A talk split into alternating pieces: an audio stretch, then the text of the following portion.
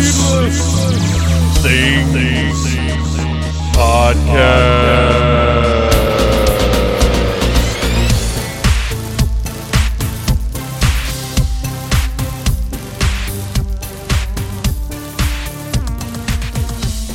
Hey, Phantomaniacs, welcome to the newest episode of the Needless Things Podcast, where we talk about toys, movies, music, and all manner of pop culture dorkery. I am your host, Dave, and I'm excited because we did a big old wrestling episode, and we haven't done uh, a wrestling episode in a while, but there's a lot to talk about. And, and actually, now, today, there's a lot more to talk about than there was even Sunday when we recorded this. Uh, what this episode is is my pal Arian, the guy I've been watching wrestling with for 20 years now, maybe longer. Uh, he came over so we could watch AEW Double or Nothing. And before the pay per view, we had a conversation just kind of the state of wrestling, how we feel about it, what's going on, the companies that are out there that we're watching right now. Uh, just, uh, you know, talked wrestling. And then we watched AEW Double or Nothing and got back on and talked about Double or Nothing and AEW and what they accomplished and, and whatever else. Basically reviewed the show. Um, and, and it was just a great, we had a great time. We had an awesome time just kicking back uh, post quarantine, I suppose. This is the first wrestling event I've watched with non family guests in over well over a year. So it was it was awesome, and uh, you guys are going to enjoy this conversation because he and I, like I said, we've been talking wrestling for over two decades now. Uh, so we we we know each other's wrestling tastes well. Uh, but before we get to that, there is some stuff to cover. Uh, first of all, I want to mention more releases from WWE today. Uh, Braun Strowman, Ruby Riott, uh, Buddy Murphy. Um, I'm going off the top of my head because I kind of saw this right before I left work and I didn't get to make any notes about it. But to me, WWE never did right by Ruby Riott. She's incredible. She's a great talent. She makes everybody she works with look like a million bucks. Uh, and I think wherever she ends up, personally, I'm hoping for Impact. But I, personally, I'm hoping for whatever's best for her. But I would love to see her at Impact in there in the Knockouts division. I think that would be awesome. But you know, all all of these folks are obviously. Oh, Aleister Black was another one. Uh, very shocking considering he's been on TV uh, building up uh, what appeared to be a huge story, uh, which they rarely do anymore. Um, so yeah, a lot of releases, a lot of speculation about why uh, WWE would release uh, as somebody as high profile and unique as Braun Strowman, uh, somebody as interesting and currently invested in as Aleister Black. Uh, people talking about oh, is WWE getting ready to be sold? Uh, you know, who knows? I don't know. I don't even. I'm don't even really speculate about things like that. Uh, I think it's possible, but at the same time, I, I just cannot see Vince McMahon letting go of it. And what about Triple H and Stephanie? What what's the deal there? What are their roles? Uh, if the company gets sold and they're just employees, what does that mean? I would my little weird fantasy booking thing I had is what if WWE gets sold to you know most likely Comcast, uh, but Triple H somehow puts together a bid to buy ownership or whatever of NXT. And NXT becomes literally its own brand, which it may as well be at this point because the quality uh, between d- disparity between NXT and the main roster is is so. Or, I don't like saying main roster. I say it all the time because it's an easy way to encapsulate Raw and SmackDown. Uh, but uh, to me, NXT is a far superior product from either of those shows, and, and I'm not. The talent in WWE is the best talent in the world, but they are not being served by their uh, masters, I guess, by their bosses, by creative, by anybody in that company, really. Uh, so, but we, we get more into that in, in the episode. Uh, I just wanted to mention that those you know releases happened, that there's talk uh, about things that I, I, think are unlikely, uh, and yet possible. Uh, so moving on from WWE news, there's also a completely different topic G.I. Joe news. So, Audible Interlude, a G.I. Joe podcast, which is part of the Needless Things family, is moving back to its first Monday of the month slot because you are now getting four or a, a Needless Things episode every single Friday, and then the first ep- first Monday of the month you will get a new episode of Audible Interlude, a GI Joe podcast. And what we're going to be doing is recording it Monday night, and as soon as we're done, I put it together and release it. So it's going to be late night on Monday when it comes out.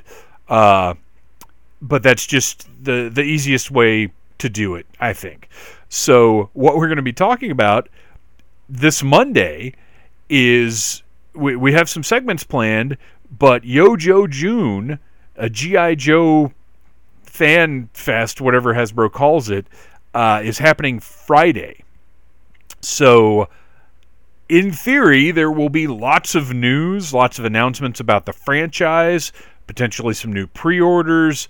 We don't we don't really know because Hasbro is not very open about the GI Joe brand. Uh, there's the Major Blood Cobra uh, Special Missions Cobra Island figure, which you can find a review of on the Needless Things YouTube channel, uh, that got dropped. Like people were finding it, and then Hasbro Pulse put up a thing saying, "Hey, find out more about this guy in June," and then he started hitting targets uh, to the point where I was actually able to get one for me and one for my son because he's collecting this line now too, which makes it doubly frustrating to find these exclusives. Uh, so Major Blood hit, and they haven't announced him yet in a weird way. I don't, I don't know what's going on with the GI Joe brand. I know there's a new brand manager, but we talk all about that on Audible Interlude. So please check out. Uh, this will be our 12th episode. We have been doing it for a year now, uh, which I would love to do it more frequently than once a month, but I just can't with my schedule. So check that out Monday. We'll have a full report on Yo Joe June. Uh, and then finally, the last thing I want to talk about before we get down to business here is the day before Double or Nothing, AEW had a fan fest that, by all accounts, was a massive success. I, I so badly wish that I could have been there. I was working, of course, because literally every weekend this year that anything is happening, I'm working. Joe Fest, working. Garbage playing in Atlanta, I'm working. Um, Atlanta Comic Con, I'm working. It's, it's horrible. It's horrible. Uh, but I'm not going to get into job day job stuff today because we have got a lot of action figure news to cover. You guys, Jazwares showed so much new AEW stuff. It was insane. Uh, I'm I'm looking right now at the list of everything that was shown. I'm trying to make sure I don't miss anything here. Okay, so first of all, they previewed the very first wave of the Unmatched collection, which is the second line of AEW figures. It will be on pegs beside the Unrivaled line. Uh, and it's going to, it looks like one figure per wave is going to have kind of a gimmick to it, and then the rest of it is sort of a standard wave. But the very first wave is powerful, opening up with finally Dr. Britt Baker, the newly crowned AEW Women's Champion, one of the faces of AEW, if you ask me. Somebody who has worked since I started watching. She has gone from someone that I kind of, I, I won't say I rolled my eyes at, but I just didn't quite see the potential and and I'm I am not infallible in in calling whether or not people are going to be great. Uh, Thunder Rosa, the second I saw her, I was like, she's a superstar. She's the future of any women's division. Uh, Britt Baker didn't click with me like that, but but she had injuries. Like there were some things going against her, and as she talked more and more, I was like, oh, okay, I get it. I see what she is. And now she's amazing. She's a champion, and she's getting an action figure and a chase uh, variant in this wave. Figure looks great. I'm I'm not even going to bother talking about how good most of the figures look because I think AEW is the single best action figure line Uh, well, best mass market line because obviously Mezco's 112 Collective will always be the best. Um, but AEW is the best mass market line going right now. The figures are incredible. So we saw Britt Baker, we saw Miro uh, with a yelling head, blonde hair. So it's already outdated, but I, I kind of don't care because I do like. I want to have his first look when he showed up in AEW because it was so big and so impactful. Uh, we're getting a new Dustin Rhodes with the blue paint rather than the red that we've seen so far. A new Darby Allin with completely different body paint that looks incredible. It's like the twisted tree body paint. Uh, looks great. And then a new Kenny Omega that's just different gear. Um, maybe bigger hair. I'm not sure, but uh, it's cool. And then for the first time, an LJN style Cody Rhodes that isn't just LJN style, it is LJN. Uh, apparently, Jazwares either owns a LJN now or lic- is licensing LJN, but it's a big rubber figure like the old school LJN figures. Uh, it looks great. I hope it's big and heavy and like you could knock a donkey out with it, just like the old LJNs. I think it's a great gimmick. I think it's it's a it's something for the collectors, but it's also a novelty for people who are just getting into these wrestling figures. So, Unmatched Series 1 looks great. Unmatched Series 2 is really this is where it's at. This whole wave is a winner for me. You've got Tay Conti, Tay Tay Conti, Tay Conti. I don't know. I liked her in NXT. Uh, she just didn't ever quite get there in NXT. But as soon as she, as soon as I started seeing her in AEW, and, and to be completely clear, I don't watch Dark. Um, I don't watch. I, I only watch Dynamite and the pay per views because there are only so many hours in the week. But from seeing her on Dynamite, she's fantastic. Uh, great to see a figure of her. We're getting Wardlow to round out the inner circle. Uh, uh, the inner circle, excuse me. Uh, the pinnacle. Well, I guess we'll still be missing, which is weird. Shawn Spears. No Shawn Spears figure. That's kind of odd. Oh, and I haven't talked about FTR yet. I forget I said anything about the Pinnacle. Wardlow, technically, I guess, seconding uh, the Pinnacle because we've already got one, two, we've got two MJF figures or do we have three? Because I think there's one in another wave, and then this one is another MJF. Whatever the case, we get MJF in his preposterous Burberry entrance robe uh, that he wore. Uh, we get new, proud, and powerful Santana and Ortiz that look great. They're they're more updated, uh, and the colors are different than the first figures. Which, by the way, those first Santana and Ortiz figures are incredible. Uh, those are at retail now. Like those are hitting. Um, and then finally, the gimmick figure of this wave, which almost doesn't even make sense, but it's Sting. It's a modern Sting, so it's not like it's a legend or anything like that, but it's called Luminaries, which is, I guess, going to be a line within the line of like the biggest and best talent uh, of all time. So I don't know what that means because the only one that we've seen thus far is Sting. But obviously, I want an AEW Sting. I think that's great. So, second wave of Unmatched is fantastic. Uh, and now we move on to Unrivaled 7, which is new figures of the Bucks. And I'm disappointed because I really want the Bucks with the money print on their gear uh, and that's not these. These are the purple and gold. Uh, and then FTR, Nyla Rose, which is a landmark figure, 100%, and uh, Lance Archer. And these are all important figures. They they the it's funny because this whole wave is new basically except for the Bucks, but the Bucks are always going to sell. They have so many different types of gear that look toyetic that I'm okay with them being in like every third wave or whatever they've been in so far. It's it's fine.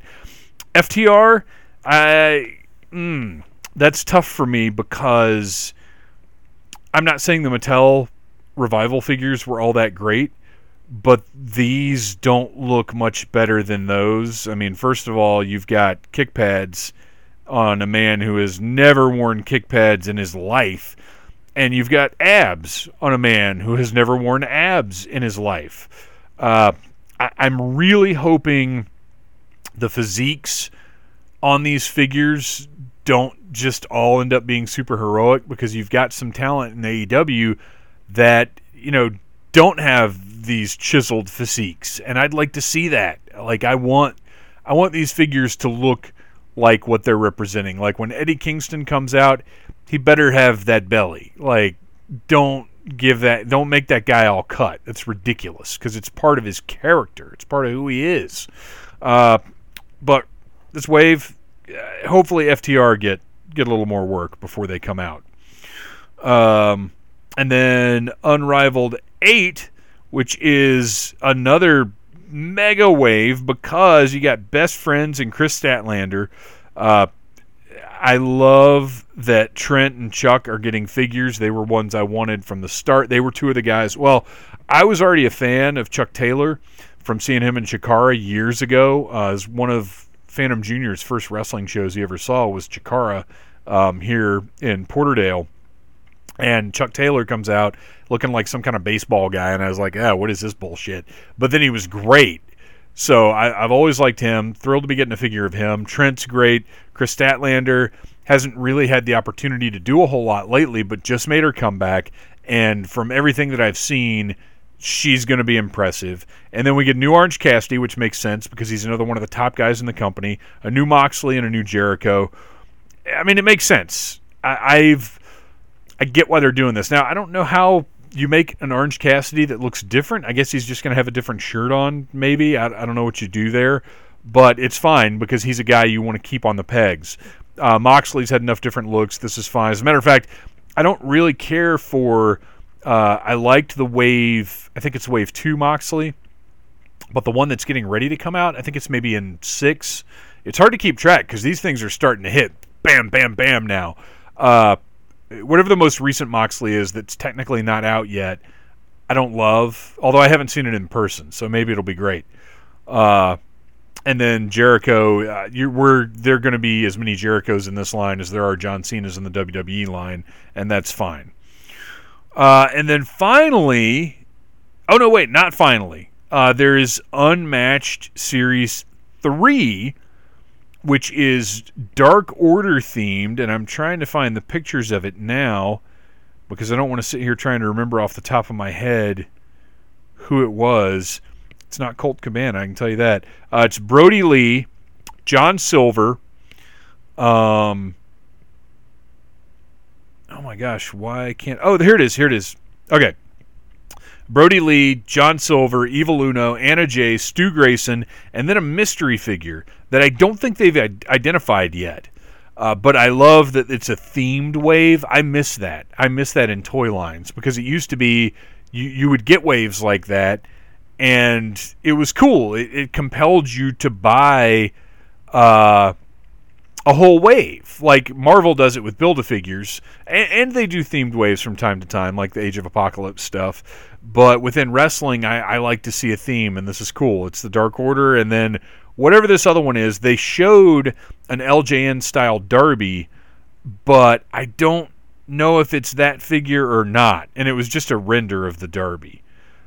So, oh no, it says right here announced for AEW Unmatched three. So that's that's the that's the uh, gimmick figure in that wave. And then finally, the last thing, history making the double or nothing real scale ring. This is not the little plastic ring that you get at Walmart. This is the big fancy ring that you actually have to like build and put the apron and the ring mat on uh, or the canvas uh, and the turnbuckles and the like. It's all separate pieces. You have to put it together, and it's it's frustrating but fun because I've built a lot of these real scale rings over the years. I've not built an AEW one yet because I the the Kenny Omega. Well, I've got the little plastic one and it's fine, and the Kenny Omega that came with the last one was not not enough motivation for me to get it. But this one comes with referee. Believe it or not, AEW's head referee That's right, Aubrey Edwards. This is amazing for lots of reasons. First of all, it's the first ever female referee action figure. Second of all, it's only like they don't even make referee action figures now, really. Uh, and they don't make it like because referees don't have the same deals as superstars. Uh, superstars. Ugh. See, I can't get that WWE out of my head. Referees don't have the same deals as as wrestling talent, so they just don't bother making referee figures. So this is awesome. This is great.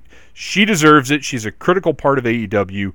Uh, she she's one of their signatures, one of their trademarks, and to come with the ring, I think is very cool.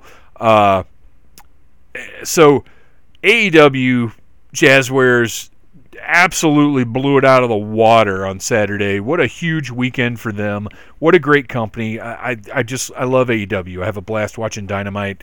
I, I really do think it's the most entertaining wrestling on television right now. But we'll get to that in a minute as we sit down, of course, enjoy some delicious Elijah Craig, and have a great conversation with Arian all about what's going on in wrestling.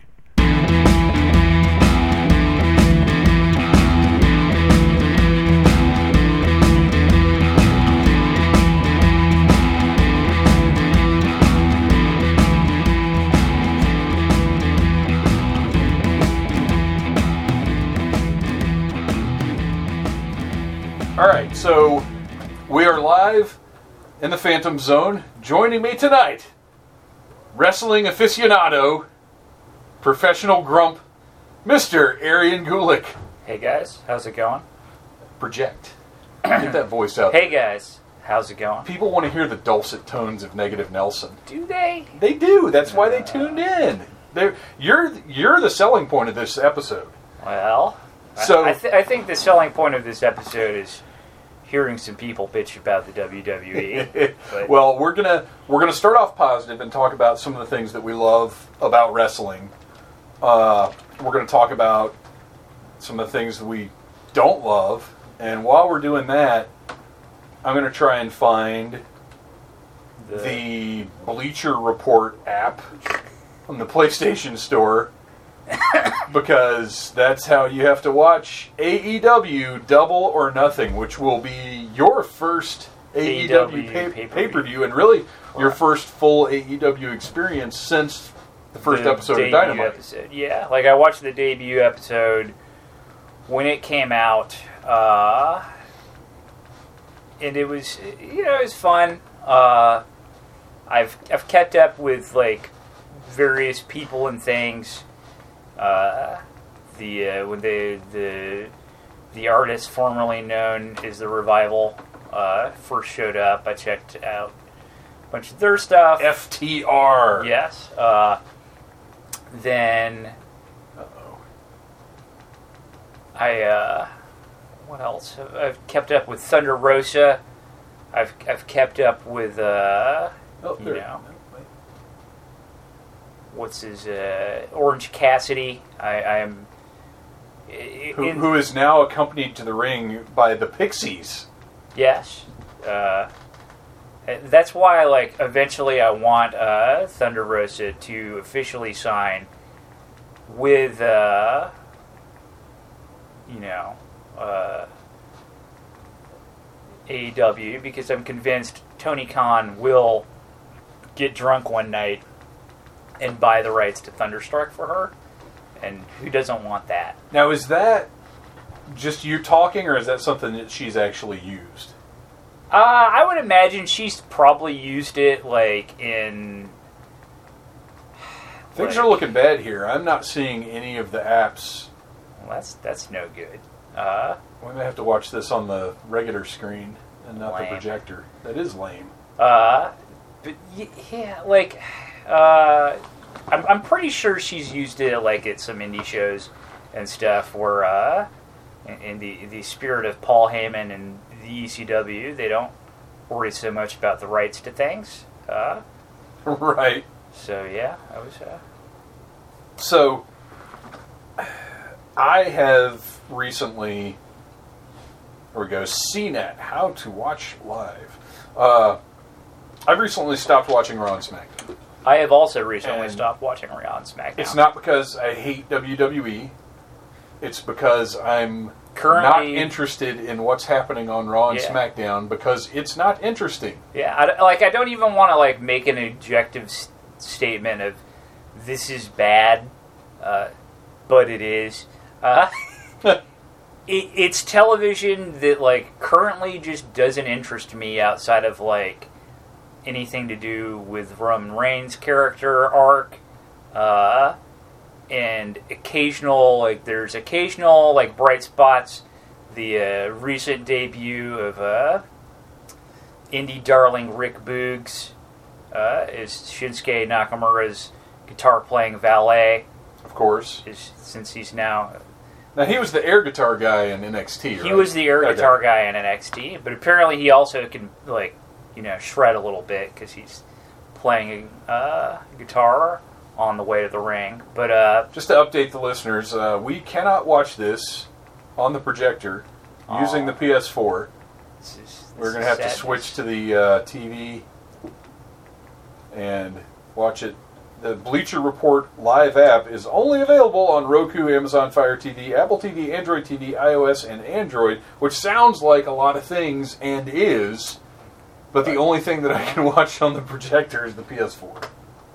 Unfortunate. It's an unfortunate, unfortunate turn of events. We'll make do. That's okay, at least I've got a more decent TV. Yeah, we've got an out. And, and I hope everybody appreciates the return of the chair squeak, which has not been heard on this podcast in over a year. Yeah, Because we haven't been. haven't been really been recording live outside of uh, uh, getting drunk and arguing about cartoons. And I hope they also enjoyed that. Yeah. That's, Okay. that's showbiz, baby. So, But, uh, uh, th- what frustrates me about Raw and SmackDown, and and this is the exact same issue that had me stop watching WWE probably about ten years ago. I quit watching for almost two years. yeah. Um, and it was because I just got to the point where I couldn't get invested in anybody. Like I probably anything. didn't watch between like 2007 and 2015 or so. I, I can't remember exactly when it was because I watched Punk's whole run. And maybe it was shortly after he left. When did he leave? Was that like 2012? He he left left like in 2014. Was it that late? It was that late. Maybe then maybe it wasn't 10 years ago that I stopped. But whatever the case, I stopped for a couple of years because I just I couldn't get invested in any person or any angle because nothing felt like it meant anything. Uh, nothing exciting ever happened. And I'm back to that point now where I feel like I could look at I wouldn't even need to know if it was a match or not if you gave me all 11 segments on SmackDown and the names involved, I feel like I could tell you exactly what's going to happen. yeah. And, well, I'm, and I'm right. Yeah, it's the the problem is it's so formulaic. It's just like punch this in to do that. Uh, it's it's And as much as I love, for instance, Big E, yeah he well, and Apollo, I, Yeah. I, I, and that's the other thing is this is not about the talent. no the talent like I feel so bad for them. They're fantastic. Yeah, That they're the best talent in the world is in WWE. yeah. Like I and they are hamstrung by the fact that WWE is a company that is presenting something I- that it doesn't call wrestling. I, I usually just like you know talk off the cuff, but like I actually made a good bit of notes for this, and I made a couple of notes. I made, I made of some them- bullet points. One of them is uh, three things every successful promotion needs: compelling characters, interesting stories, and suspension, quote in quotes, suspension of disbelief. Which I mean, like they they have like the most talented, like or the greatest concentration of talent, uh, like up and down the roster, like people like on their undercard that are being like not used or misutilized, you could like form a really great promotion around them. Uh, their their problem is like they don't know how to tell interesting stories. They don't know how to make those people into like characters that I want to care about. And like s- sometimes like the suspension of disbelief thing for me, that just means like can I forget for a second that this is all a work and uh, you know mark out. I wouldn't even go so far as to, now, suspension of belief is wonderful, Yeah. but I wouldn't even go f- so far as to say that I I want to feel like the people in the ring are trying to make me believe they're fighting. Like I don't even need a total suspension of disbelief, although that does happen from time to time. But what I want is to look at it and go, man, they're. They're, the like And- nobody's standing there waiting for somebody to jump off the top rope on Yeah. top of them. And you know some of the things that will help you uh, get to that point are uh, you know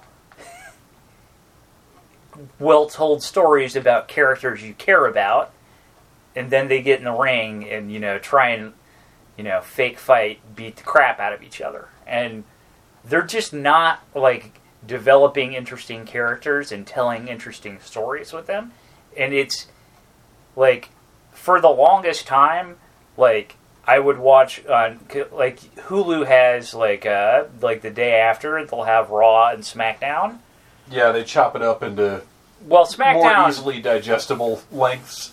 well smackdown is the whole thing raw Oh, okay. they, they cut like a good 30 to 40 minutes off of they get it down to 90 minutes uh, But unfortunately, as we learned when you and I, like, Yeah. when I was still watching and you weren't, they cut out the best parts of Raw. Like, Yeah, it's well- usually the the lower card guys who are working. Like, Rick, you're going to miss Ricochet. yeah well like and rick well i think he's been on like the past week or two i still read Well, he's been on main event. I Apparently, still read recaps. Yeah, apparently, like he and having are, big- are tearing yeah, it up on main event. and they're Uh, awesome. We, yeah, and like, and that, and again, like, we we could we could fantasy book like a great friggin' promotion out of dudes that are being underutilized, not utilized at all, or completely misutilized. Like it's Yes. it's sad. And the the really sad thing to me is that on a whole like like certainly not like historical ratings, but like the company is more profitable than it's ever been. We know this because it's a publicly traded corporation. Uh, you know, they they just signed those two huge, ridiculous, like billion dollar TV deals over five years For the Uh, worst streaming service ever.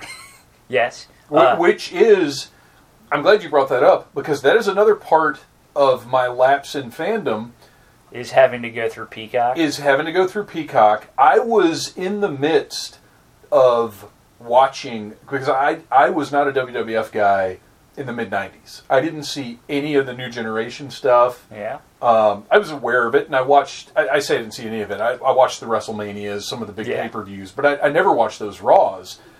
And on on the network, I had gone back to the beginning of '95 and was watching all of the Raws and all of the pay per views, and I was loving it. It's Yeah. it's cheesy. It's it it has a an earned reputation for being silly, yeah. but it's a lot of fun, and it's The, the pre-Attitude Era stuff. yeah. Yeah. It's it's just really it's and and Raw was only like an hour for a long time. yeah. Like it's It, it's it's just fun to get through, and you're watching all of these like colorful characters. It's like I, I told uh, Mrs. Troublemaker at one point that this was like my Saturday morning cartoons. yeah, Was sitting down and watching those, and now that like the availability of that content and all of the old pay per views and everything else kept me sort of invested in WWE yeah. and now that's all gone.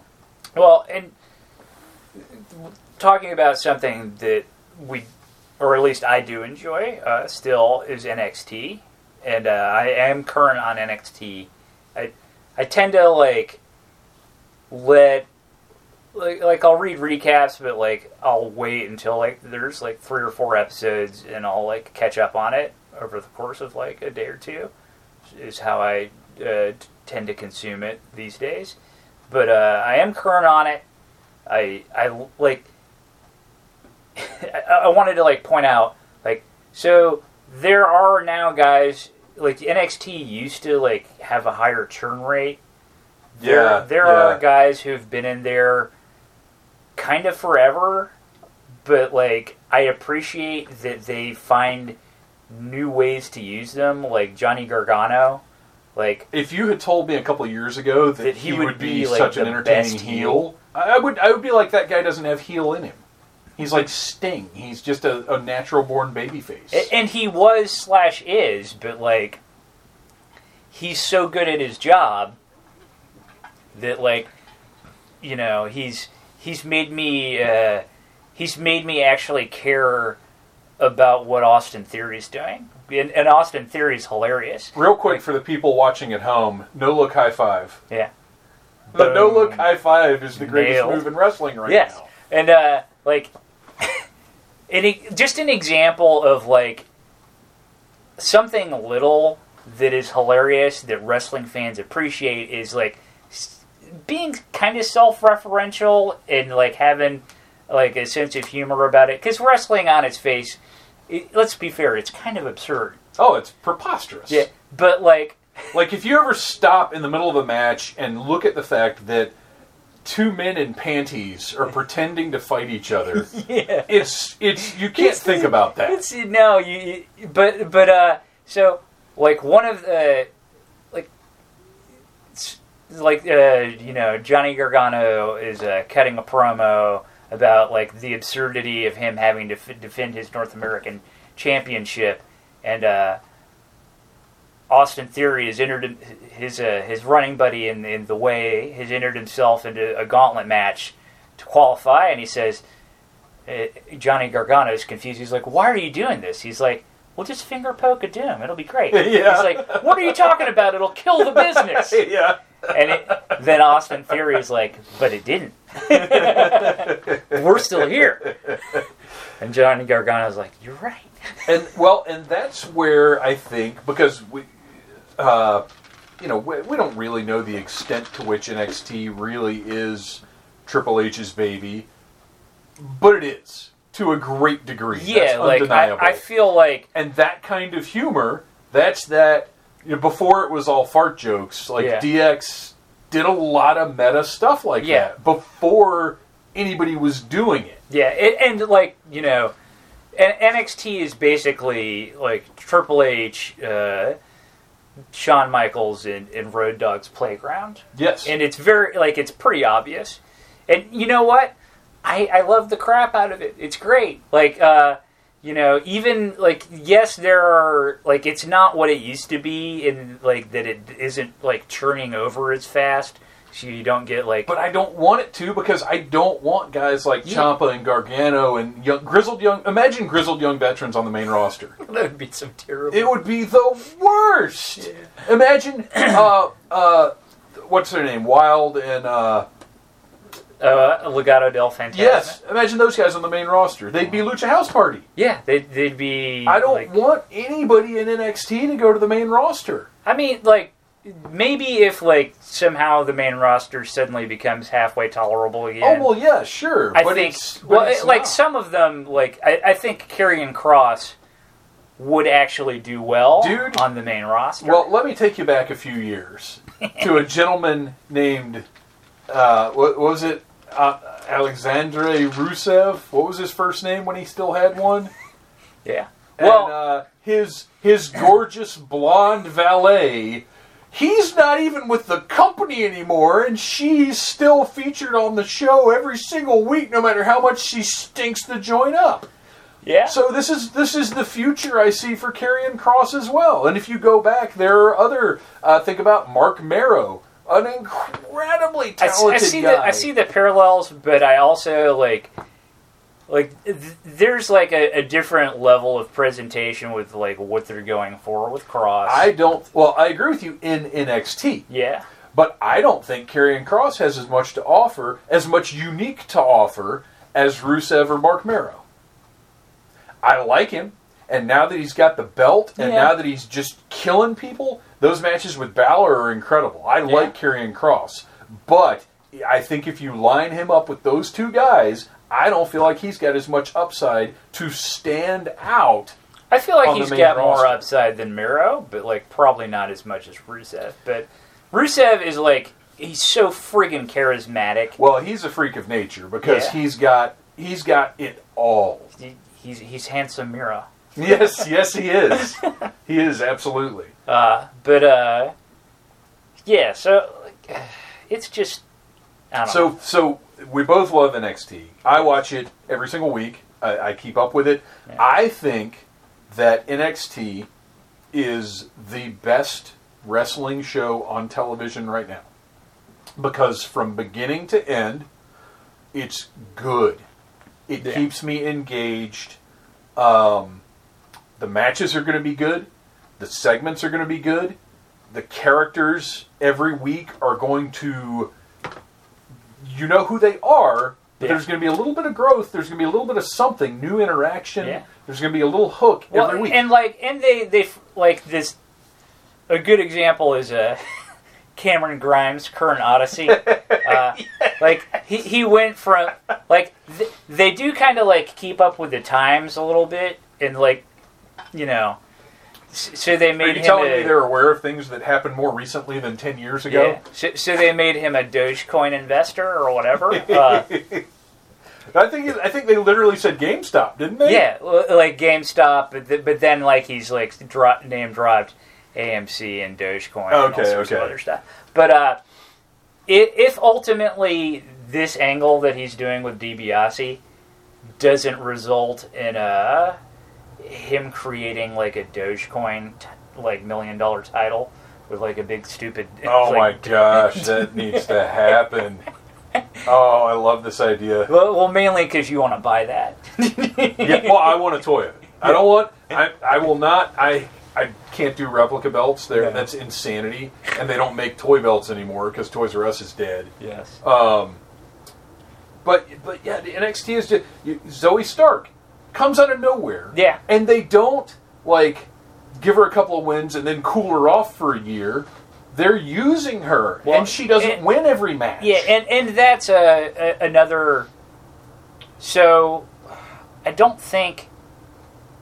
Like the the women's tag belts in NXT have only been around for like what like three four months. Uh, yeah, something maybe And- maybe since the beginning of the year, but and, and there's also been like it was on the like the build up to WrestleMania. It wasn't quite at the beginning of the year, so like maybe three or four months. yeah, But like they've already changed hands. Like we're already on like our third title holders because it was Raquel and Dakota, and then they immediately lost the belts to Shotzi, Shotzi and Ember. and then uh, the Way just won it, uh, Indi and uh, Candice, and uh, like all of those title changes have happened on uh, on the weekly show. yes, None of them have happened on pay per views, and I like I like that. Like you will occasionally get a title change happening on live WWE main roster TV, but they make it so obvious that it's going to happen that you know. Like I, I think the Mysterios beat uh, like Roode and uh, Dolph on uh, like a, a broadcast SmackDown. SmackDown. But like it, it wasn't on a pay per view. Well, but like was they infuriating they because- made it so obvious that it was going to happen that like you just knew. Well- so it took any like it took any mystery Well, or like, suspense out of it. I mean, they were building up to that, and it would have been a great WrestleMania moment. Even because when you do something at WrestleMania, even if you're telegraphing Yeah. it, It's, it's, still WrestleMania. yeah. So it's And- like and- father son tag champs yeah, at WrestleMania. and, and, and like I want to like make a make a point here.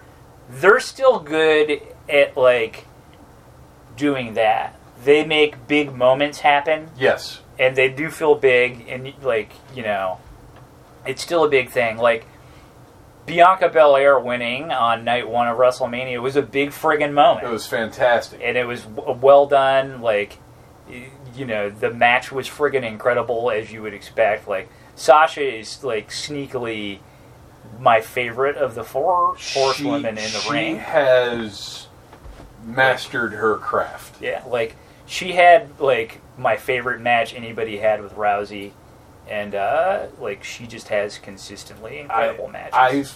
I I would pick well, okay, so out, out of the non fighting or non MMA horsewomen, Yeah. uh, Bayley is actually my pick.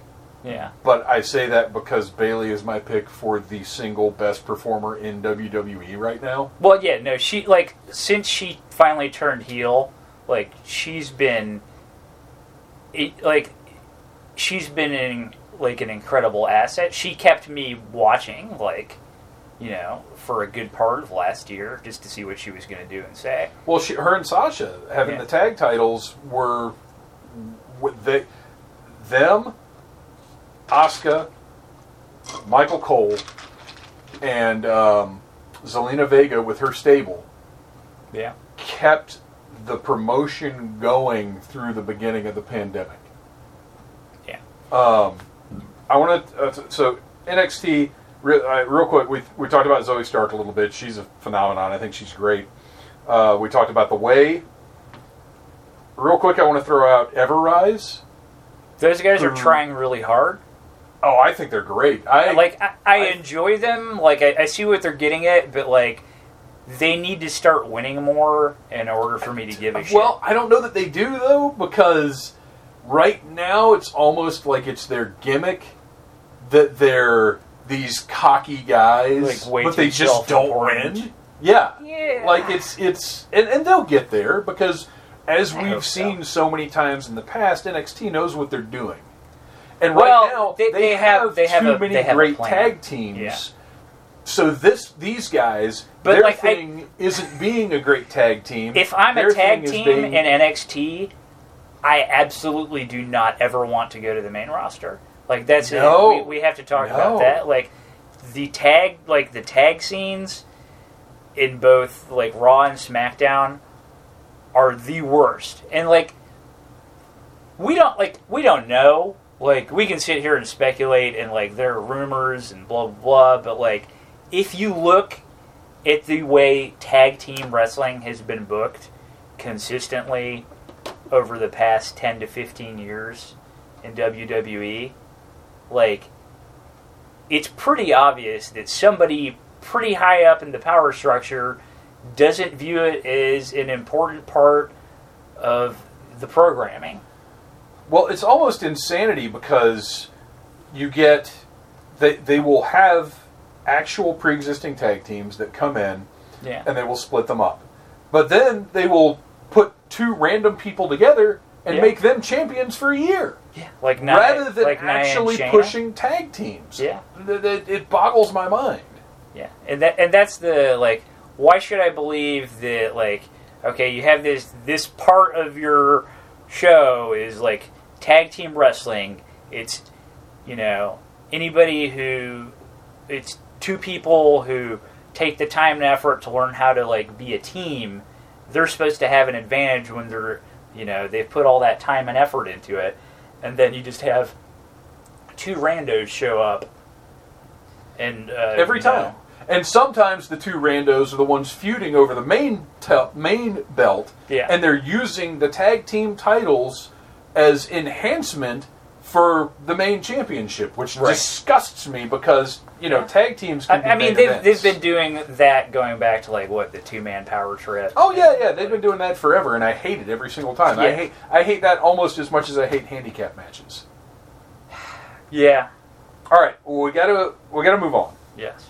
uh, because what we're doing is going to be a two-part thing here. Now it's going to be one one episode, Yes. but we're going to take a break in a few minutes and watch AEW's Double or Nothing pay-per-view, uh, and then afterwards we're going to come back and talk a little bit more about what happened on this pay-per-view, how incredible Eddie Kingston is, uh, Yes. among other things.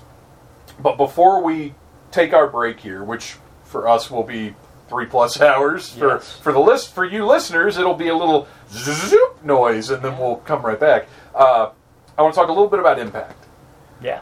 Uh, I, I have not been keeping up with Impact. wh- which is fair because it's very difficult to watch. B- Before we do get to Impact, uh, I just want to give a shout out though. Uh, like obviously, so many terrible things have happened over the past year, and it's kind of silly to like like have a sad over like what the pandemic did to a wrestling company. But NWA Power, like going Yeah. into the pandemic, like if you look at like the people who are different places now, like you've got Eddie Kingston, you've got uh, Ricky Starks, you've got Thunder Rosa, who's still kind of around, but also not really. Uh, you know, James Storm's back in Impact. Uh, like list goes on. Uh, people that like LA LA, LA Knight Knight slash NXT. Drake, yeah, and NXT. Uh, Yeah. yeah, uh, who, who who may be the next million dollar man? It's looking like now, yeah, it's seeming that way. but It's uh, okay. or at least million dollar champion. Let me talk to you. Yeah, but uh, like they had such a good and interesting roster and like a feeling of momentum going on, and it just kind of all got They were set to catch fire. yeah, it, it kind of just died, and it stinks. And like they're still trying, and I, yeah, It could still be something, but it will never quite regain be what it was. what it was about to be because Yeah. some of their top talent is just gone now, and, Yeah. and good for them. And, yeah, and understandably so. Yeah, It- like, absolutely. those those people were busting ass and, and doing things, and it's it's good to see. Like I, I I just love seeing like people succeed in this business. Like, you know, uh, I, I joke often that like my favorites t- tend to not succeed. So like I, I feel nervous when like people that I, I enjoy watching have good things happen to them. Like oh no, what's about to happen? Right? When is the rug going to get pulled out from Yeah. under them? Uh, And, and let's not forget. R.I.P. Keith Lee. Let's not forget. Uh. Zicky Dice, Oh yes, the, the outlandish. the greatest free agent out there. yeah, someone needs to sign him. That's not. WWE. Um, all right, so I want to talk a little bit about Impact because I have since, uh, gosh, it's been a few months now. Uh, I really since Brian Myers, a couple of, a few weeks after he started, I started sort of tuning back in. Uh, they were still doing the whatever the house, the real world type segment was that Yeah. they, that got them through the pandemic. Uh, and I, I didn't love that stuff, and it took me because you and I, we we've been down with TNA since day one ish. Yeah. Now. Uh, we were watching the Wednesday night pay per views back in 2002. I think we I think we started with the third Wednesday night pay per view. Yeah. It was. It wasn't quite the first, but it was close to the pretty first. pretty close in there. And uh, like I distinctly remember Ron the Truth Killings being champion and uh, hating Jeff Jarrett. But I mean, it's, Well- it's kind of like a birthright. If It's- you're from the South. you're, you're supposed to hate a Jarrett. Yeah, well, what's interesting is I've been actually I went back and rewatched because I've got Impact Plus, uh, which I think is a well worth it app. Because Yeah. the funny thing is, Impact has now been around almost twice as long as WCW, Yeah. which Well, is and, like- crazy. What's uh, what's crazy, what's extra crazy is the last wrestling promotion to have like really great ratings other than WWE is still friggin' Impact. Like Yeah. they were getting in the low to mid twos with like, and I mean like we can we can mock it all we want and make fun of it because it was terrible creatively, but like the the aces and eights era of uh, Impact did do ratings.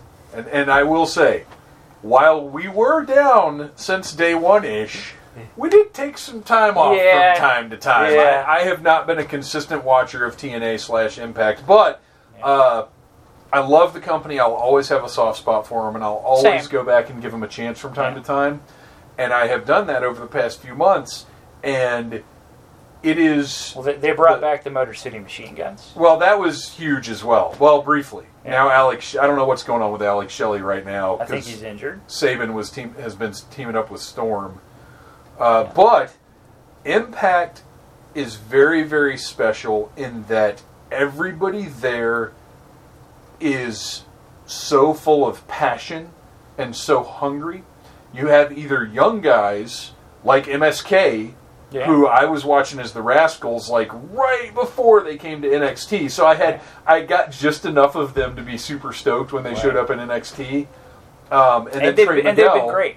Trey Miguel, who stayed in Impact, these young guys who are you just see it in their eyes Yeah. that fire. But then you've got guys like Eddie Edwards, who just and and Tommy Dreamer, Yeah. who just love Impact. Uh, and there's so many different acts there. Uh, Johnny Swinger doing Swingers Casino every week is hilarious.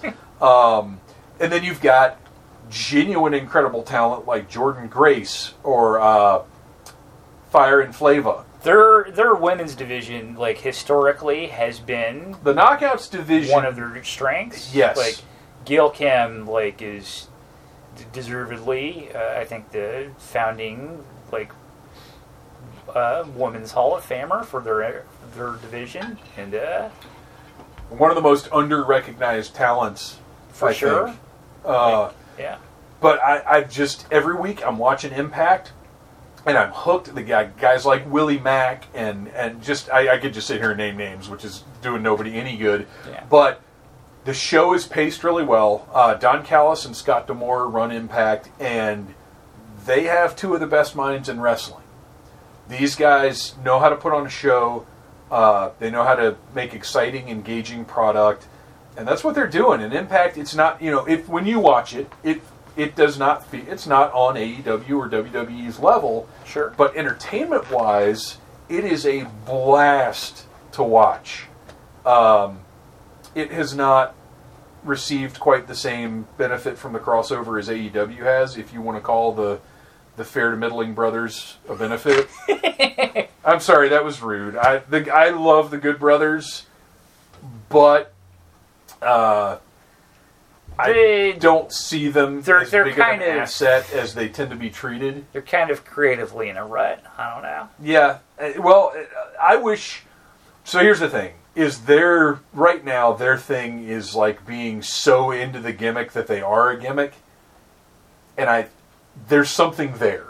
If they lean even harder into their ridiculousness, because that's the thing is they're silly, but they're presented as badasses, and it doesn't mesh for me when you've got guys like Finjuice who are legitimately like awesome competitors, Yeah. and then they get in the ring with Gallows, who is if if he wanted to hammer down and be a big giant badass, he could be, but he's a goofball right yeah, now. like he's presenting himself as a goofball, Right, right. And like there are some people who like, like Matt Riddle, like in backstage segments and stuff, like he can be a goofball. he turns it on. but like you can see him like there. There's usually some point during a match where he gets mad. Well, it's almost like Shamrock used to do. yeah, like Wh- Which, granted, Shamrock was kind of a dick all the time, Yeah. but there was that point in the match where he'd like Shamrock up, yeah. and Riddle kind of does a similar Like he- thing. Riddle like just gets a, a crazy look in his eye and like starts beating the crap out of people. and it's and, great. and positively pouring liquid sweat out of Yeah. his body. He Like it's almost like he turns on his sweat glands he, at one he point. and Johnny Drip Drip cannot be in matches together anymore. no, they just slide right out of the ring. Hashtag too moist. Uh, all right, so I, I think we've covered what we love. I think we've talked a good bit about uh, the problems that that we see. Really, just with and look, I don't want to act like AEW is perfect. It's not. Um, there are a lot of there. Well, not a lot. There are things that AEW does that I don't care for. Yeah. They've done two massively preposterous things recently with the fireworks display and with Jericho getting thrown into the giant pillow, which apparently he legitimately hurt himself doing, which makes it even worse. and I'm not saying they shouldn't have done the spot. I'm saying they should have handled it differently. Same thing They- with they- the fireworks. Well, like they should have figured out how to present it better. Right, they needed the right angle on it. Yeah. It still would have worked. Um, because look, nobody believes MJF is going to murder Chris Jericho live on television. Yeah. So there was a there was a way to do that without it looking so dumb. Same thing with the barbed wire death match. Like Well, and one like, and we'll see like if if I change my mind tonight. But like, two of the things that like I just different people enjoy different things out of wrestling, and I'm not going to sit here. which which is one of the things that's magical about yeah, it. and, and like I'm not going to sit here and cornet anybody and tell them like you can only enjoy it in this certain way, but like two things that AEW does that, or that I I- like, I think they do a good bit of that just don't work for me are uh, like the the Ring of Honor finish spam, kick out of everything. Like It's not as the young buckification, if you will. that that does happen, Daddy. but it's mostly in like the trios matches Yeah. and stuff. and and, And, and, like, and, and I'm not NXT is like tremendously guilty of that. that. Yes, in like some aspects too. Like especially like I love the characters of Adam Cole, Johnny Gargano, and Tommaso Ciampa, but like the those three guys matches that they've had, like it's just preposterous and like it takes. Me, Well, when the last 15 minutes is all moves that should finish the match. yeah, like that's And, and real quick, I'd just like to mention that Serena. Deeb is so good that she's actually getting a good match out of Riho. yes. Serena Serena Deeb is great. I don't know why they let her go. Uh, Because she's not aesthetically WWE. And never was. I mean, she looks great. I don't know. Like, what's right, the deal? but she but at the time she was let go, her look was not what WWE was pushing. yeah, I just don't. Get Um, it. It's whatever. Uh, What is the other The, the other thing is like, so like, look, I love Jon Moxley. He's put on like really entertaining matches. It's become apparent to me since he left that maybe in WWE people should have been telling him no and not letting him have his way because I don't appreciate the continual need to like drop people on their heads. Uh into like you know glass tables that and hasn't thumbtacks been- and, and well- insanity uh he he still does the the crazy sort of deathmatch style stuff, Right. but it has not looked as horrifying as that initial attack on Kenny Omega. right I, I hated that. That was too much. like it's There hasn't been anything that horrible since I've been Yeah. watching regularly. Okay, fair. But like yeah, like I I just like like I know people are like taking risks. I would like to like feel good that people aren't like legitimately Right, right. taking years off their life in ways that like they could be smarter about for Here's my enjoyment. Here's the next stipulation match I would like to see. Like forget Hell in a Cell, So- forget so Money I'm- in the Bank. I'm actually expecting to fully hate the Young Bucks, Eddie and Okay, well, I hated Moxley match. I hated the Young Bucks and Kenny Omega, yeah. but now that they're heels, their over the top works better for ridiculous bullshit Yeah. is perfect. So Yeah. now I'm like into those dudes. Like Yeah. their their shtick works for bad guys. But but Yeah. what I wanted to say, um, forget Hell in a Cell, forget Money in the Bank, forget Inferno match. I wanna you can't leave the ring match. No diving through the ropes, no jumping over the top rope. You have to stay in the ropes for the entire match. Nobody currently wrestling today could win that match. They would there'd be disqualifications within five minutes of every single wrestler working today. All right, so Braun Strowman would immediately get disqualified by running around the he ring. do his little choo-choo train gimmick, and that'd be the end of it. All right, so we are now going to take our break. Uh, I feel like we've kind of laid down where we're at, how we feel about the product now. Uh, eh, oh, and my my one last word about AEW. They do things I don't like, but it is my favorite. Dynamite is my favorite show, wrestling show on television. Even though I think NXT is the best wrestling show, Dynamite entertains me from beginning to end every time. I don't know what to expect. I don't know who's going to do what. It's not all good, but it's all fun. And Fair. that is that goes a long way. Yes, even though NXT from beginning to end is overall higher quality, it's not as that well, it's it's like the Monday Night Wars. Yeah. With Nitro, you were like, "Oh, this is going to be cool. We're going to enjoy this. It's going to be cool stuff." But with Raw, you never knew what was going to happen. Yeah. They offered different flavors of the same thing, and that's how I feel about NXT and AEW uh, and Impact. I, I just those three shows, those three brands to me are are where it's at right now. Yeah. So we're gonna sit back, relax. Uh, I'm gonna enjoy some Elijah Craig, my signature beverage, and uh, take in double or nothing, or I guess take in the rest because we're on the pre-show now with Serena Deeb versus Riho, and afterwards we're going to talk to Mr. Arian Gulick about his his current impressions of AEW. Fair. All right, and we are back.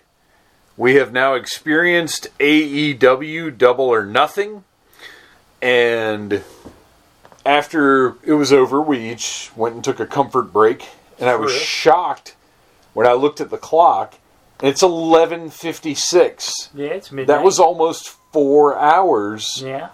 and it didn't. Well, I'm not going to say it didn't feel like four hours, but it flew by. Yeah, it didn't. Uh, they uh, smartly didn't. Uh, the the between match interstitial stuff didn't bog down. It was very quick.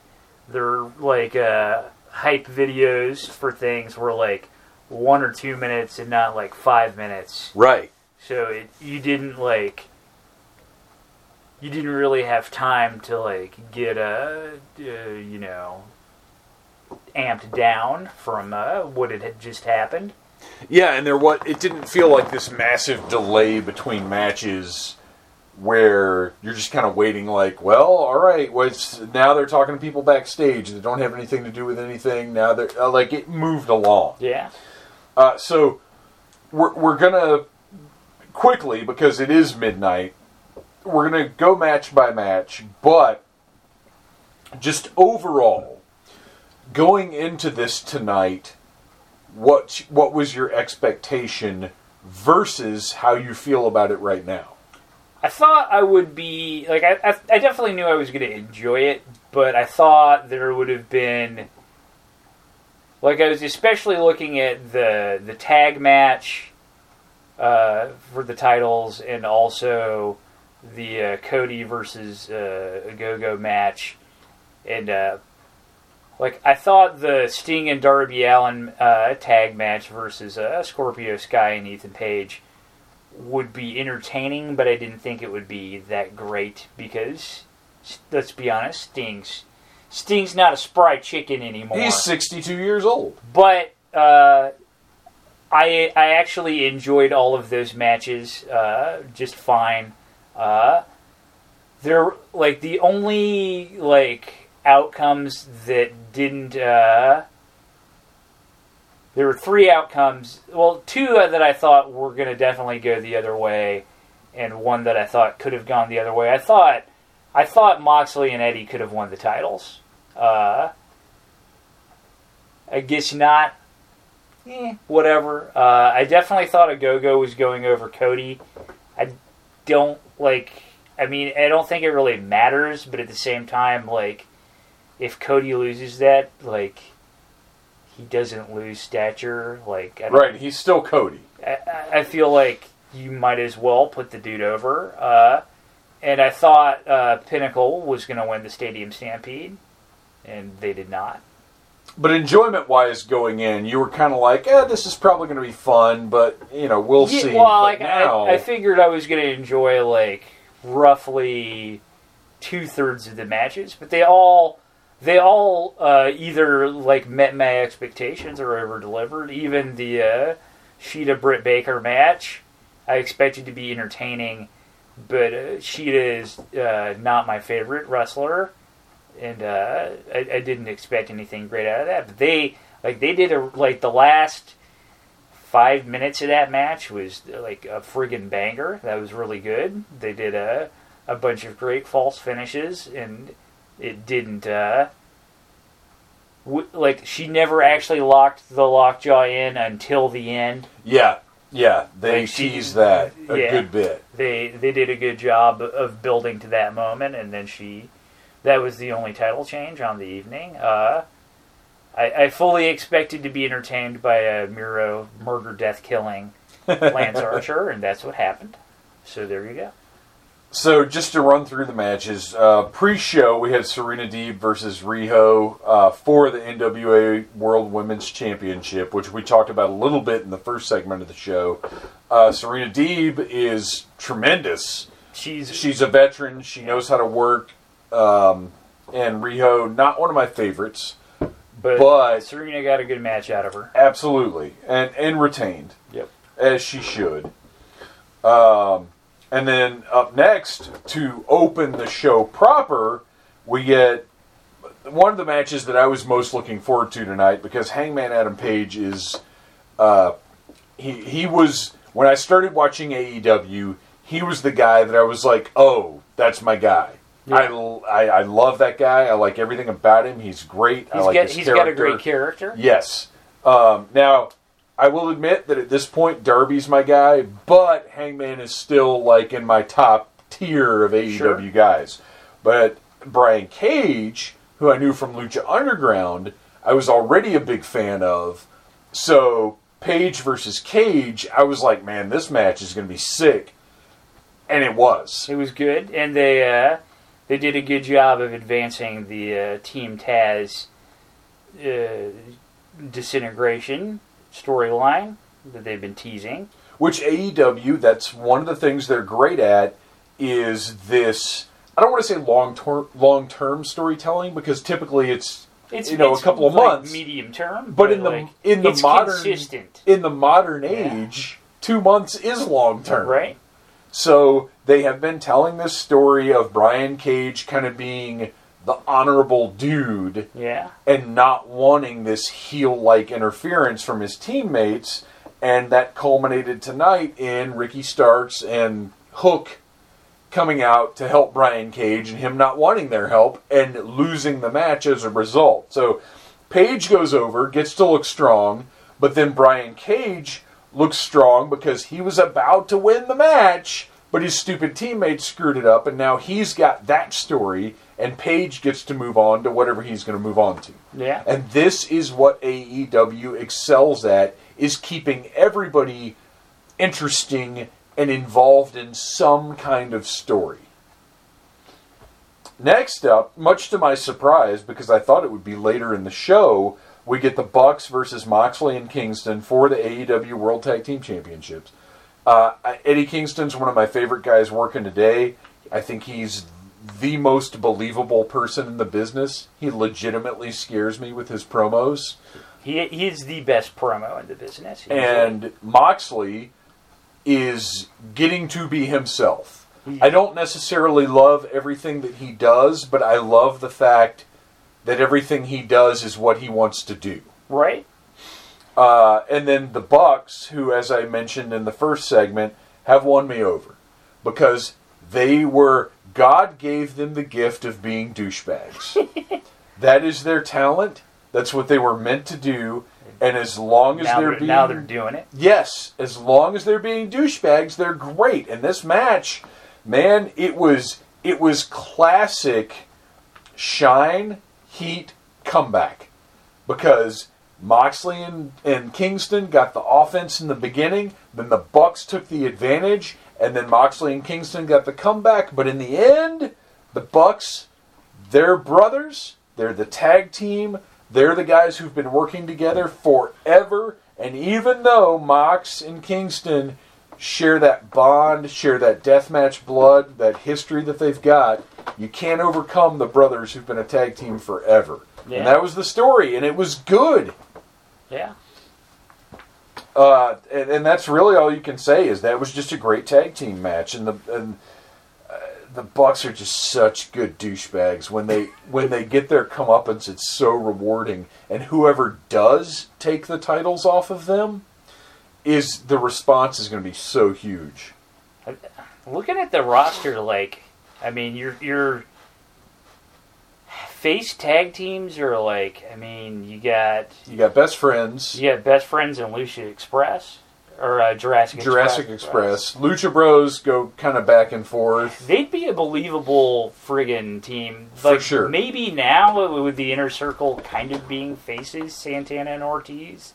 Yeah, I would really like to see uh, Proud and Powerful back on top. I th- I think it's it's high time that they really get back into the tag division.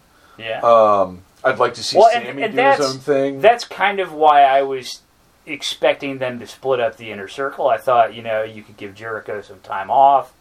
You could have Sammy do his own thing, and you could have Proud and Powerful go do tag stuff. And, I they mean, have they- Hager do whatever. you, you know, Make slacks. whatever he does. Hager Uh, slacks. Uh, but I mean, you know, you can still do all of that and keep the inner circle together. So I guess that's Absolutely. why they decided to do. Well, and that could even be the story is that, you know what, we won, we've proven we're the top. Yeah. Now it's time to go after titles. right?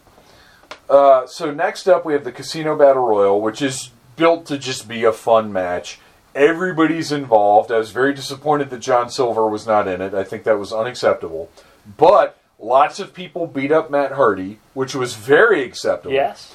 Because Big Money Matt Hardy, definitely my favorite post WWE incarnation of Matt Hardy. Yes. Uh, he's such a good heel. And shockingly came down to Christian Cage, Matt Hardy, and Jungle Boy into the match. Probably not the trio I would have called. Um, Yeah. I thought Christian Cage would make it to the end. And, and it did, in fact, come down to Christian Cage and Jungle Boy.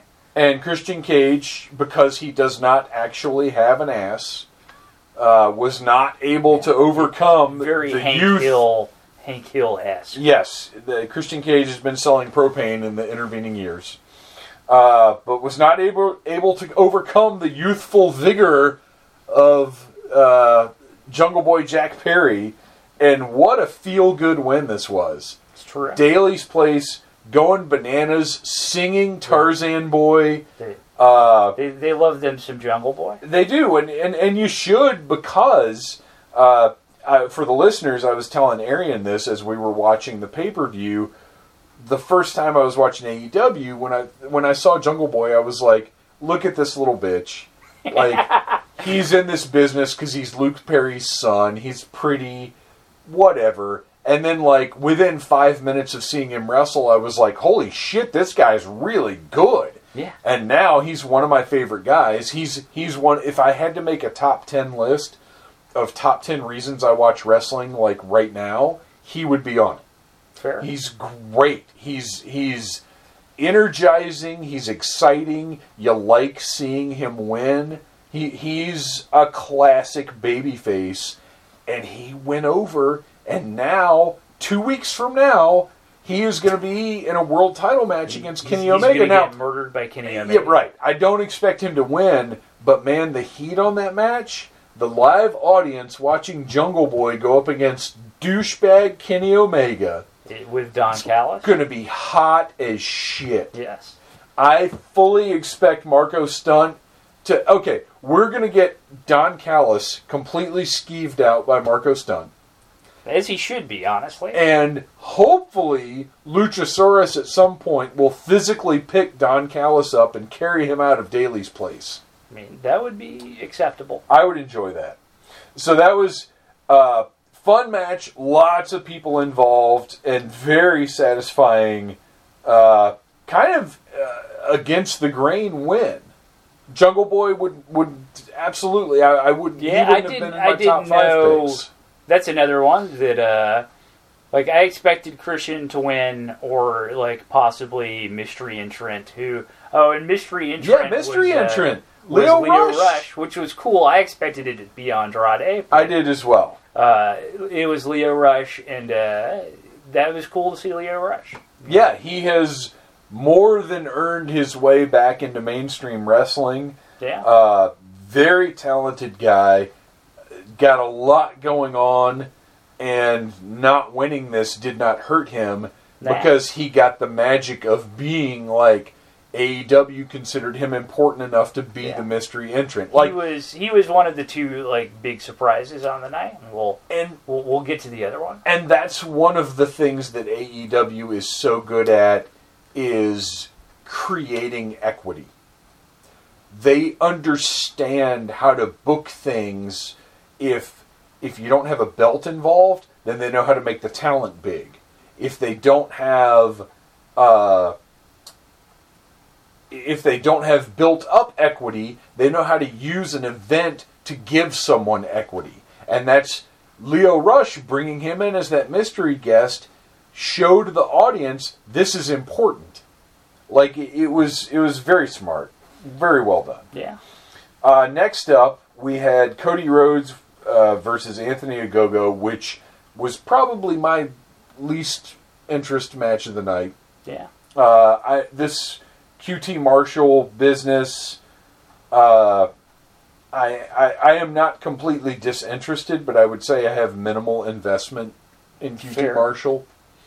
Uh, but Cody is involved, and Cody, through sheer force of will, has turned himself into a draw and a main event superstar Yeah. where he does not need a championship for what he's doing to be important.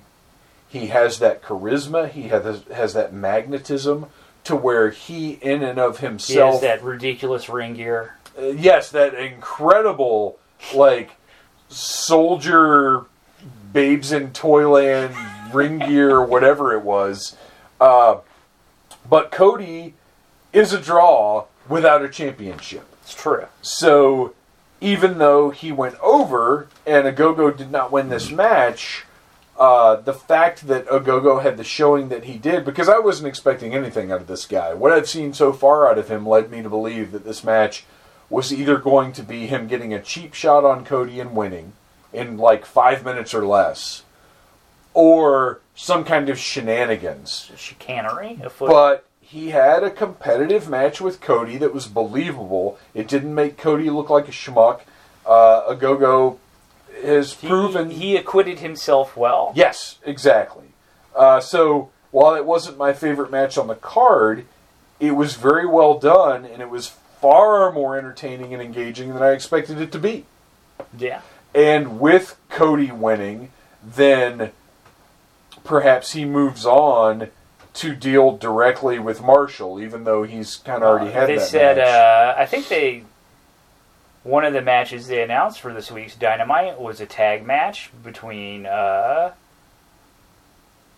Cody and somebody and uh, Go Go and QT. okay, well there you go. That so this story continues. Yes. Uh, next up, we had Slobberknocker number two, Yes. Miro defending his TNT championship against Lance Archer. Uh, we knew this was just going to be two big, sweaty men slapping meat, It's true. and it was. Uh, It, it, was, intensely satisfying. Yeah, Uh, absolutely. the there's a problem. Uh, Miro is like the the crowd came around, but it took like having you know 68 whatever year old decrepit Jake Roberts come out to get beat up by Miro. Well, and, and have Miro his- have tossing his, snake. Right. uh, you know, away. Uh, The crowd get- doesn't want to boo Miro. No, the crowd absolutely does not want to boo Miro. They don't want to boo handsome Miro. Uh, well, handsome murderous Miro, but Yes. yes. Uh, so they, they do, AEW does have a little bit of an adjustment to make there in that we all love Miro. We, we, we want that post WWE success story that he's living. So what they need is to set up a, a, an Maybe, like- adversary, a heel challenger, because we just we like that guy. I mean, or they just have him like beat the crap out of people we like. Like, But they beat the he beat the crap out of Darby, and like that didn't make everybody hate him. Yeah, but like Who can he? Who is such a Orange sweet? Cassidy, I don't know. Even Orange. I feel I feel like he could like destroy the entire their entire stable. Like, what if he like you know power bombs Kris Statlander through a table? well, that wouldn't be very nice. No, that would that would maybe get heat on him. But is it that important for Miro to be a heel to go against the wishes of the audience? Ah, Or would we rather have babyface Miro skyrocketing to the top to perhaps face Kenny Omega? I mean that would be cool. And that's, again, that's one of the things AEW does. They're willing to course correct. Sure, but I, I I think the only the only thing I would caution them, and they're probably smart enough to figure this out, is if you're gonna have babyface Miro, you don't need to make him go back to happy dopey best man. No, no, no, no. He needs to stay weird. Jesus Christ gave me the power to inflict violence upon my enemies, Yes. Miro. Yeah. Like, because that's what people like. Uh, so Miro retains, uh, defeated Lance Archer by knockout. Uh, moving on, we get Dr. Britt Baker, DMD, basically a coronation match It's true. uh, against Shida. Uh, Hikaru Shida, not my favorite. Uh, I don't find her convincing. I, I don't. uh, It's Her- bizarre to me because she seems to when I like was watching rookie. her, like she has the same problem uh, Peyton Royce had in solo matches for me. Is that she bumps well, but her offense does not look believable.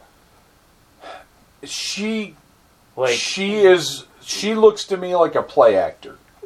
Like She, does not look like she's she fighting. does yeah she does like her offense doesn't look believable to me. Like it doesn't look like with peyton specifically it looks like she's trying not to hurt somebody. Yes. and with Shida it's not quite that but it's it's still similar in that her offense does not look believable to me.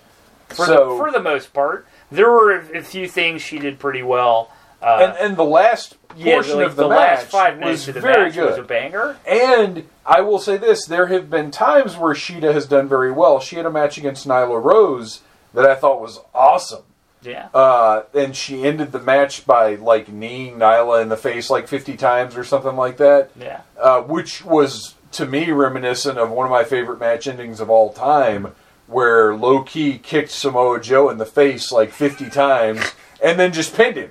Like, no finishing move, no nothing. He just kicked the fuck out of him and then pinned him. yes. Like I loved that, and that reminded me of that. So Shida, I think she has the potential to be very good, but even though she's a veteran of, I think she's been wrestling for a decade now.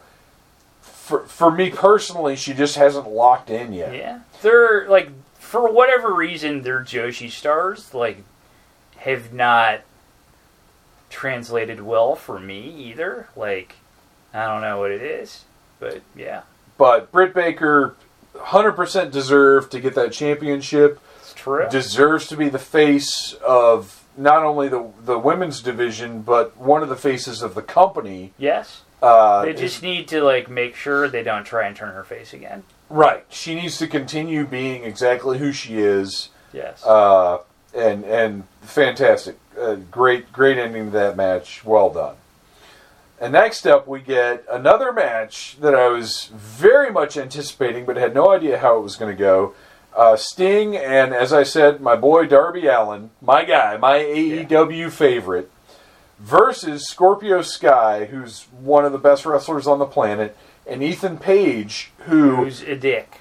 is a complete dick, and I just got lucky enough.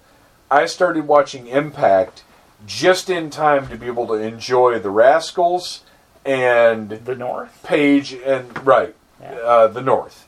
So when MSK showed up in NXT, I had just enough knowledge of them to pop really big when they showed up. And same thing for Ethan Page in AEW. I had just enough knowledge to be like, "Oh, awesome! He's here now." Yeah, This match, exactly what it needed to be. Scorpio and, and Page were just dicks throughout, taking the advantage wherever they could. But in the end, the complete. we we need to make a one. Uh, was it? I think it was Ethan Page. Yeah, he. Uh, there was one great spot where through he like lawn Darby Allin. into like, the crowd, Spike Dudley style. yeah, like almost hit the second row. Yes. Like it.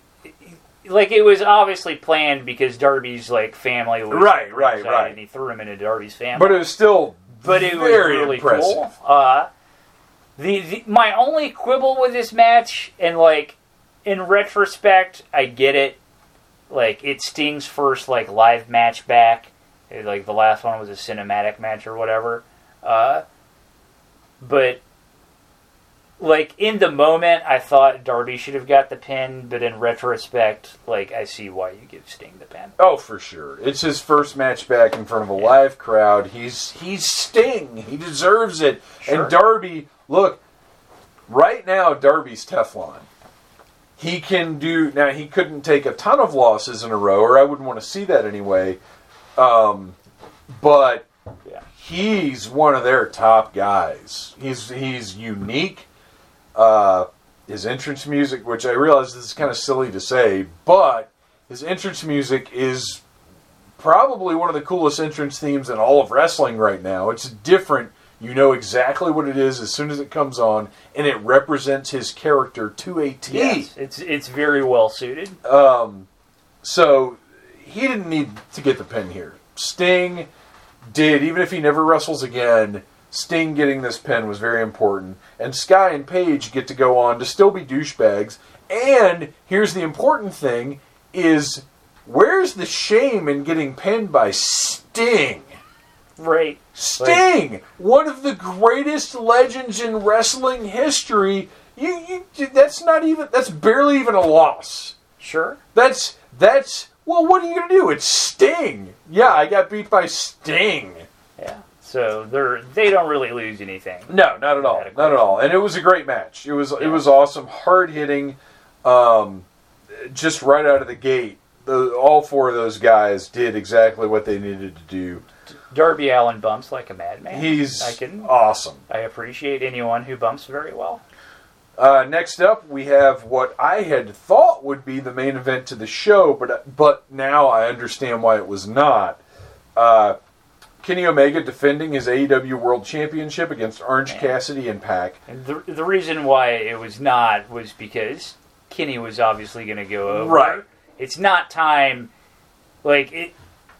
It probably will never be Orange Cassidy's time. Right. What like, regardless of like who he's facing, like it's too early in this storyline. Right, right. There's still like too much like unexplored ground Well, I I for them to like job Kenny out. I 100% want Kenny Omega to win every available title he can. I want him to win the NW. I want him to fight Nick Aldis and win the NWA World Title. I want him to go to New Japan. I want him to get the IWGP title. Like I want him to literally collect every belt that's available because it's an unprecedented thing. like so many Infinity Stones. Absolutely, absolutely, and that will will I think to the world at large make WWE seem like an afterthought because the real reason he would never get the match for any of the WWE championships is because WWE is not going to play that shit. No. But the way that they can spin it is he doesn't give a shit about the WWE titles because they don't mean anything. And WWE has no recourse against that because we're talking about five, six different wrestling companies in the world that Omega wants their championships and then doesn't care about WWE's. Yeah. And and I wonder if Ring of Honor would sign on to that. absolutely they would. You think so? I think every every other wrestling company I think would be perfectly willing to be part of this storyline because it betters everyone because what you get out of it is eventually Omega's going to drop those titles. And every single one of those companies is going to get a new star out of whoever beats Omega to get their championship back. It's true. And that's the kind of thinking that AEW and Impact and Ring of Honor and New Japan and whoever else deal with that WWE never will and never will understand. Now, if it was up to Triple H, I I believe NXT would be involved in that. I can see I that. really do. But that's not going to happen either. But yeah, Kenny Omega continues to collect belts, I think. But this match was awesome. No, this match tremendously fun. Orange Cassidy played his role of being Well, they they also like they were smart and that like despite the fact that it was a triple threat match, like they didn't have interference until very late in the match. right, right. Then and and I thought it was going to be the Good Brothers, but it was Don Callis, and like Don Callis has nuclear fucking heel heat right now in AEW. Like He's such a he key is component. so fucking hated. Like, and it's it's great. Like, I I appreciate good heel manager types, and uh, like he knows what he's doing so fucking well. Oh, we forgot to mention uh, the Good Brothers coming out during the tag match Yes.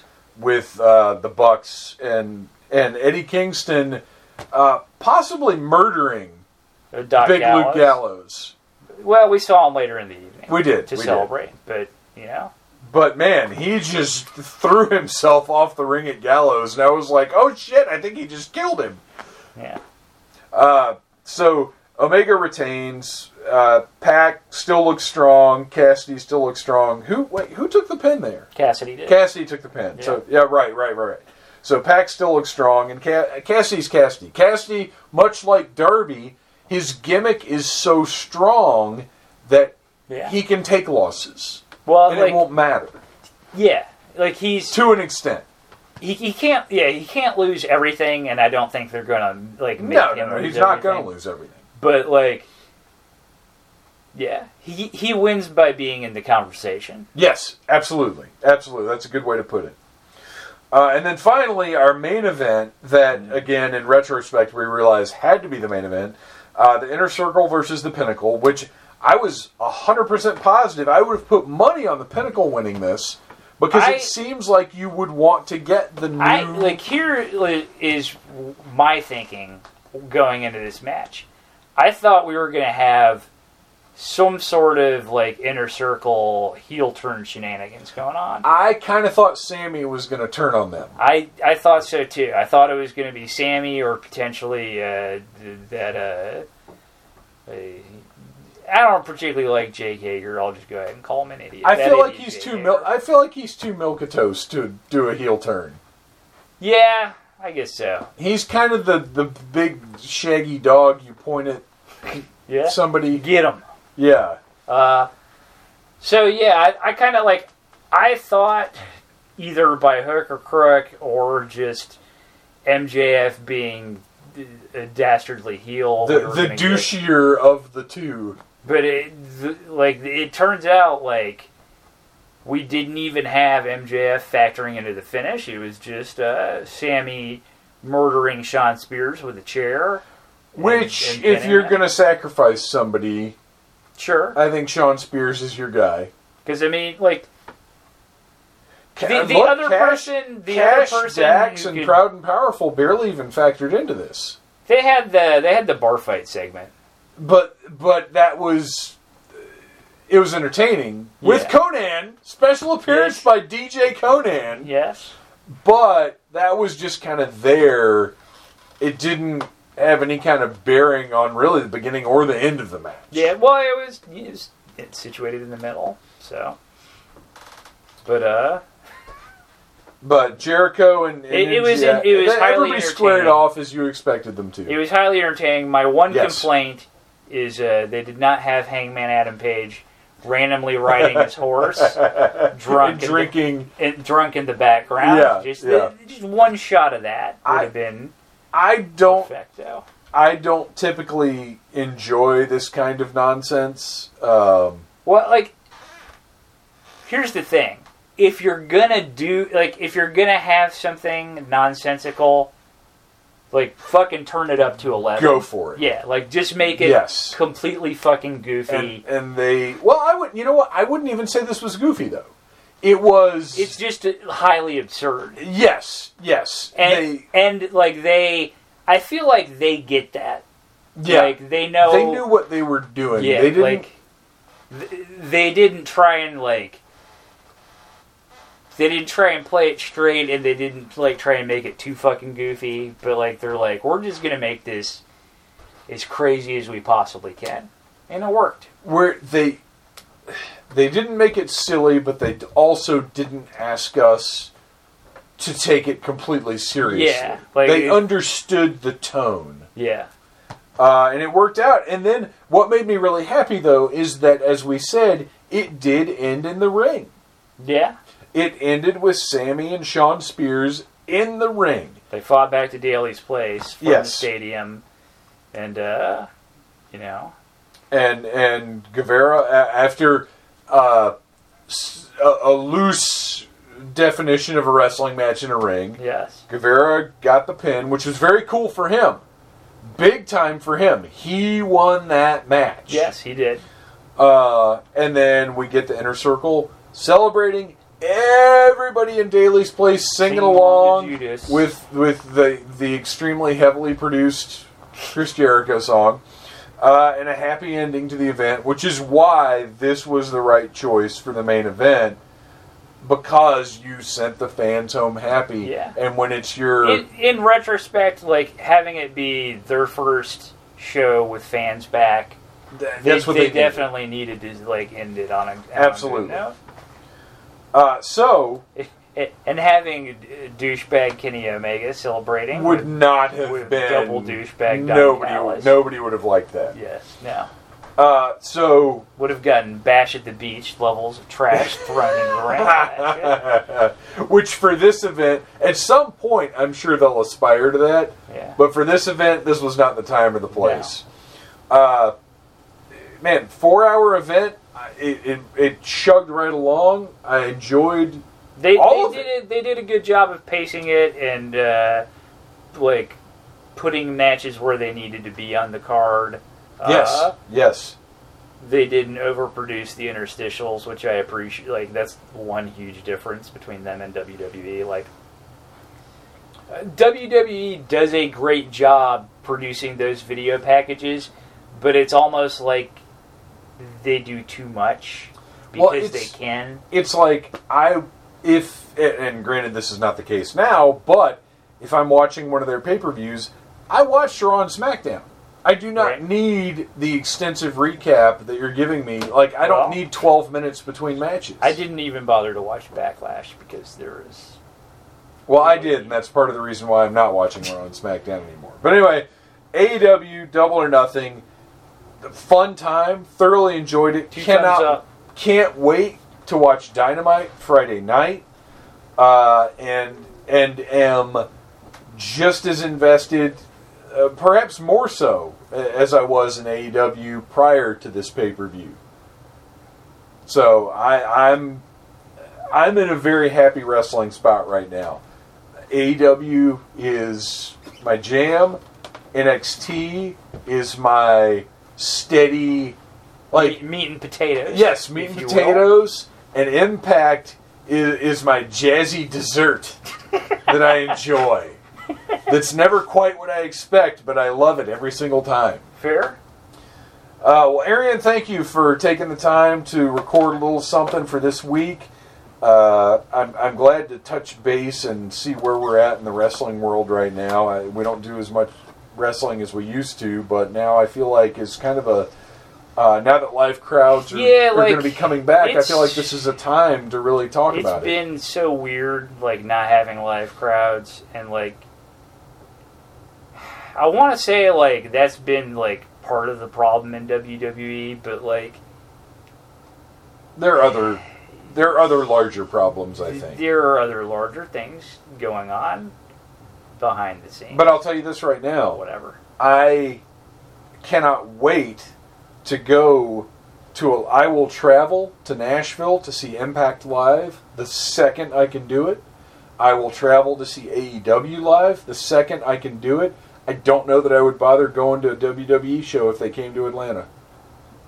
A Raw or SmackDown show, I wouldn't. NXT, I would. NXT I would, Yeah. for sure. The next time they're at center stage, I'll be there. yeah, or wherever they're gonna. But be. Raw or SmackDown, I, I, I wouldn't bother going right now. no, and Or even like, a pay per view. Yeah, and it sucks because like again, like They've got the best talent and, in the world. and I don't think like I don't even think like Vince McMahon thinks I want to make a bad show. No, of course he doesn't. N- like none of them are trying to make a bad show. Like the talent, especially like those people want to like like this is their friggin' dream. They want to entertain people. They want to put on the best show they can. It's just to me, it's it's kind of like you're not seeing the forest for the trees. You've just been in this friggin' rut for so long. You do like you've carved such a path for yourself. You don't know any other way to walk it, Yeah. and it's it stinks. But like, absent like big changes, I don't see me getting interested in Raw or SmackDown anytime soon, and that's a shame. Like the the stuff with Roman that's going on is great, and I enjoy There are watching- great things. watching videos of that, but like by and large, like it's just so formulaic and so whatever that I, I'm not that interested in being invested in it. Well, and that's what bothers me is I, I there's so many names. I love Biggie. I love Bayley. Roman's Yeah. doing a great job. Cesaro's awesome. Like there's Yeah. so many names in WWE that I'm a huge fan of, but that sure. I just can't get as invested in as I want to because of the system. But it's okay because as we've been saying, we have AEW, we have Impact, we have NXT. options, we have alternatives, we have other things we can enjoy. So, regardless of anything else, it's truly an incredible time to be a wrestling fan Yeah. right now. Re- and it's only going to get better is fine as So, things open up and as Yes. the year goes on. I, I'm excited to see uh, some of the the latest batch of released uh, WWE workers where they show up and what their next move is. 45 days. Laurel, Laurel Van Ness, the hot mess, I hope will come back. If you're listening, Chelsea Green, I love you. I'm sure she is. uh, And the Iconics yes, soon to here's the, my dream is the Iconics versus Fire and Flava in Impact Wrestling. that would, that would be delightful. Uh, Well, yeah. thanks for talking, Arian. Thanks for listening, needs to show up listeners. somewhere. And uh, we will be back. Ne- actually, next week will be the Hot Summer Jams playlist. So tune in. Well, there you go. You know, I still cannot get used to this new version of Audacity that asks me to add an extra track and then start recording, as opposed to the old way where I just hit the record button and it automatically put a new track in. I don't understand this new way and why it's better, but that's so often the case with technology. Uh, Waze just updated. I, I use Waze because I like telling people where cops are. Um, Waze just updated, and now when it pulls up the little menu when you first open it, instead of being able to just click on home, it's like home give ETA, and that does nothing. And then you have to go look home up. It's stupid. I don't understand. Guys, technology people, less options. We need less options in our technology especially stupid options. If your option is stupid, don't put it in. All right. Speaking of options, you have many options in how you take in needless things. We're on Spotify and iTunes and Podbean and wherever you find your podcasts. You can go to YouTube and check out the Needless Things YouTube channel, where every single week there are at least two new toy reviews. This week was the new MacReady figure from The Thing from NECA which was supposed to be part of their like Father's Day releases, I guess. And uh, I I found it. I've been having good figure luck lately. Um, so you can go check that review out. Kurt Russell is a beautiful man. And then Wednesday, speaking of beautiful, I reviewed the WWE Ultimate Edition Charlotte Flair. So go to the YouTube channel, Needless Things YouTube channel, uh, like, subscribe, share, uh, smash that like button. I love you guys. Smash that like button if you like Needless Things. You have been listening to a Needless Things podcast. You can follow Needless Things on Facebook, Twitter, Instagram, and at needlessthingspodcast.com. Love you. Mean it. Uh huh.